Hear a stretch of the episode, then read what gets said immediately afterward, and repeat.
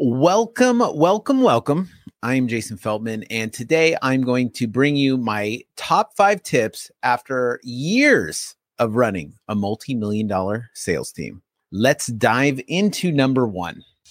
Insurance dudes are on a mission to escape being handcuffed by our agencies. How? By uncovering the secrets to creating a predictable, consistent, and profitable agency sales machine. I am Craig Pretzinger. I am Jason Feldman. We are agents. We are insurance dudes. Well, actually, let's dive into a little story. So we built a sales team up to um, over fifteen remote telemarketers, fifteen sales agents uh, in our office. And we were rocking. We're doing, I think, right around eight thousand calls a day and about one hundred fifteen quotes a day. So it was it was really humming. And at the pinnacle of this, for a couple years that we were really running at a high volume, I think we were doing close to a quarter million, maybe almost three hundred thousand of six-month policies a month. And those weren't big policies either. So it was a, it was a ton of policies. There's a few things that reflecting that I think would bring you the most success in running any kind of sales team.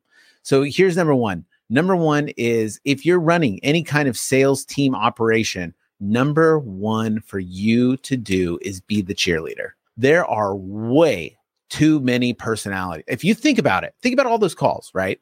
And think about how many people are involved and how many emotions there are. There are upset people. There are people that are happy. There are people that are sad. There are people that are losing commission or like this guy's got this call and there's so many ups and downs. Number one is to manage everybody's emotions and be the cheerleader. So what does that mean? That means no matter what, you have to come in and bring your best personality. That means you have to cheer everyone up, even if you don't feel like it. I think we're doing close to eighty thousand dollars a month in marketing costs, and it was stressful.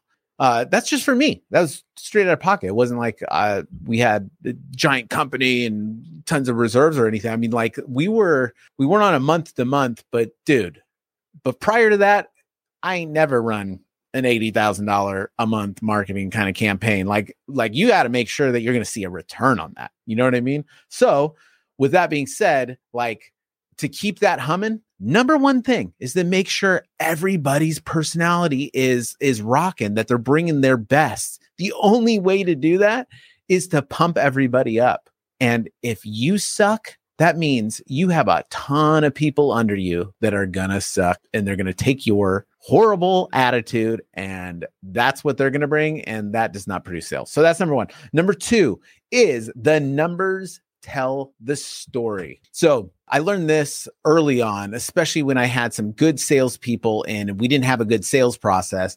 I realized that I was so susceptible to, to not knowing anything, like I just to taking people's word for it. And the one thing I learned is that salespeople, however they feel, is not the real story. The numbers tell the story.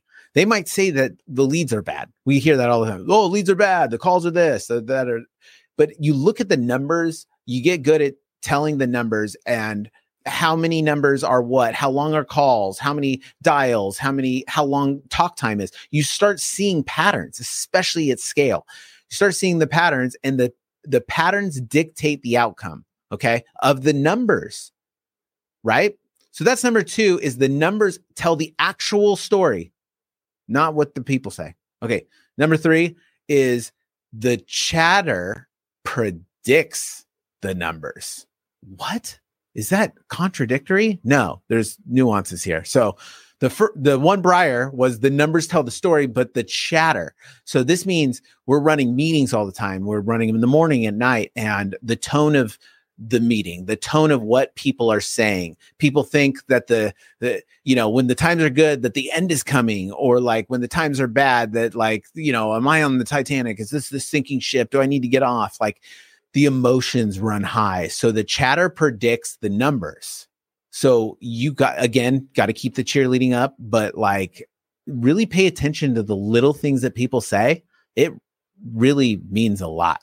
And if you need to take somebody aside because eh, you heard them say something that was a little off, that you know that they're saying those kind of things to your team when you're not around. So take that to heart. Maybe you want to have a one-on-one talk with that person. So that's number three, is that the chatter predicts the numbers uh, or precedes the numbers. Ooh. All right. Number four, everything is a process. Your emotions don't matter. If you decide to take on the role of running a sales team, then especially with a bunch of people, with a bunch of money that's going into it, your emotions absolutely don't matter.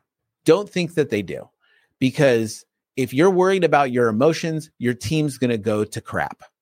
There are way too many no's in a sales process. There's all, all there is is a bunch of bad stuff. There's the yeses are, are, are slight, right? You're hearing more no's. There's more negativity. There's a lot going on.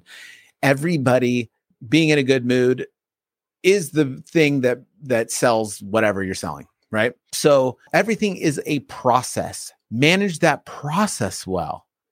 And I don't care what you're feeling. Your emotions don't matter. You got to know that. Say, you know what? My emotions don't matter. I'm going to go into this. I know what I need to do. I know the process of all this. I know how I need to bring it. I know I need to be the uh, cheerleader. I know I'm only going to be looking at the numbers. The only thing I care about what people say is to know where their head is at, right? And then if you know where their head is at, then you know how to like maybe pull, you know, Sam aside. You can see that his, that his thought process is a little off, and you don't want it to infect everybody. So you got to like take take that time to to maybe have like a like a side convo with him to get him going again or something. And number five, the final five, is swallow your pride. This is not a role for you to be prideful at all. Like, suck it up. You have to be the most humble person. Sales teams are not humble at all, especially when they're doing well. And that's when, you know, that's what you want, right? You want them to do well. But like, dude, swallow your pride.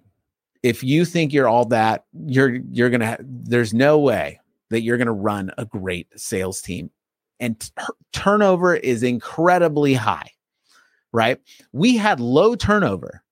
I had to swallow my pride a lot, a lot to make sure that that turnover was not high.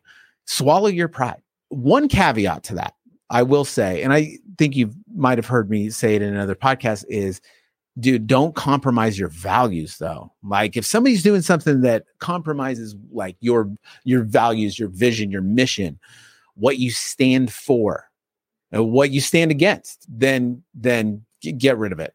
Like, cancer spreads fast on a sales team. So I would say, like, take those to heart. The nuance, there's a lot of nuances in with what I said. You might think it's some of it or most of it's woo woo, but I'm telling you, these are the most important things in running a successful multi-million dollar sales team. And I'm going to leave you with that. And I'm going to leave you with an air high five as well. I'm Jason Feldman. I can't wait to talk to you again.